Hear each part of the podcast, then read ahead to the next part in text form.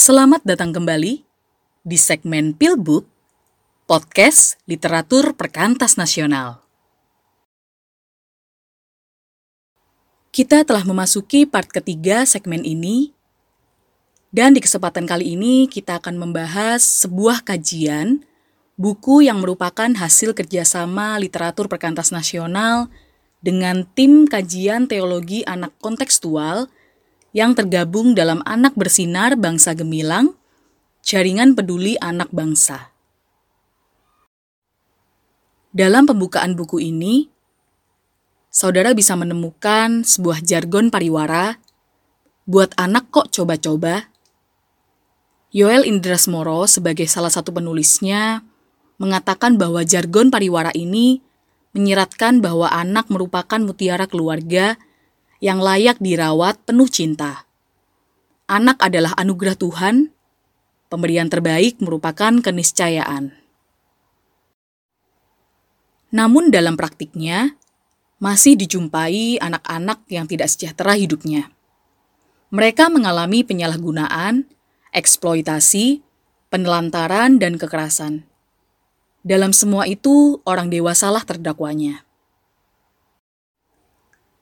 Tentu kita bersyukur berkait dengan anak, pemerintah telah menginisiasi banyak program. Misalnya kabupaten atau kota layak anak, sekolah ramah anak, juga puskesmas ramah anak. Semuanya itu dimaksudkan untuk mewujudkan Indonesia layak anak 2030. Namun jalan ke sana memang tidak mudah. Dalam tiga tahun terakhir ini, masyarakat diguncang oleh berita kekerasan terhadap anak. Biasanya dilakukan orang terdekat, tak jarang orang tuanya sendiri. Yang makin membuat miris, tak sedikit pelaku kekerasan bahkan pemerkosaan adalah anak-anak. Tak berhenti di situ, Harian Kompas berkait berita tindak kriminal anak dalam litnya menyimpulkan kasus anak yang menjadi pelaku kekerasan kian mengkhawatirkan. Kondisi ini merefleksikan anak menjadi korban pola pengasuhan yang kurang memadai. Relasi orang tua dan anak agaknya merupakan akar masalahnya. Tak semua gereja sigap merespons. Faktor budaya yang telah berurat akar dalam kehidupan gereja, ditambah tafsiran tertentu terhadap nas Alkitab, malah bisa menguatkan tindakan kekerasan itu. Pada titik ini, diyakini perlunya perubahan paradigma, khususnya orang dewasa, lebih khusus lagi para pemimpin gereja terhadap anak. Ngomong-ngomong soal pemimpin gereja, sekolah teologi, atau seminari adalah sumbernya. Jika sejak kuliah, mahasiswa telah ditolong untuk memandang anak dengan perspektif yang selayaknya, maka harapan terwujudnya gereja ramah anak tak lagi utopia.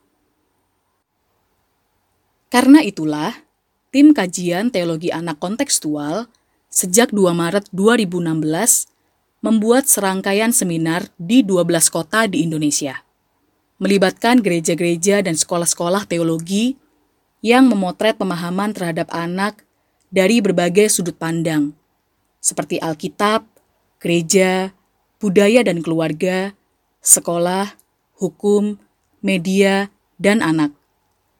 Keragaman kota, gereja, sekolah teologi, dan narasumber merupakan bahan mentah penulisan buku ini.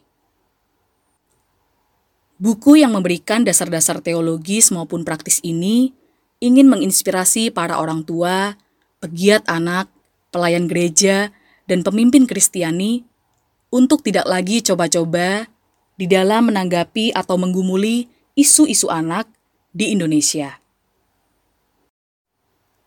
Sekian pembahasan segmen Pilbook kali ini. Buku Teologi Anak sebuah kajian hadir dalam promo Hari Anak Nasional hingga 8 Agustus 2020. Terima kasih. God bless you.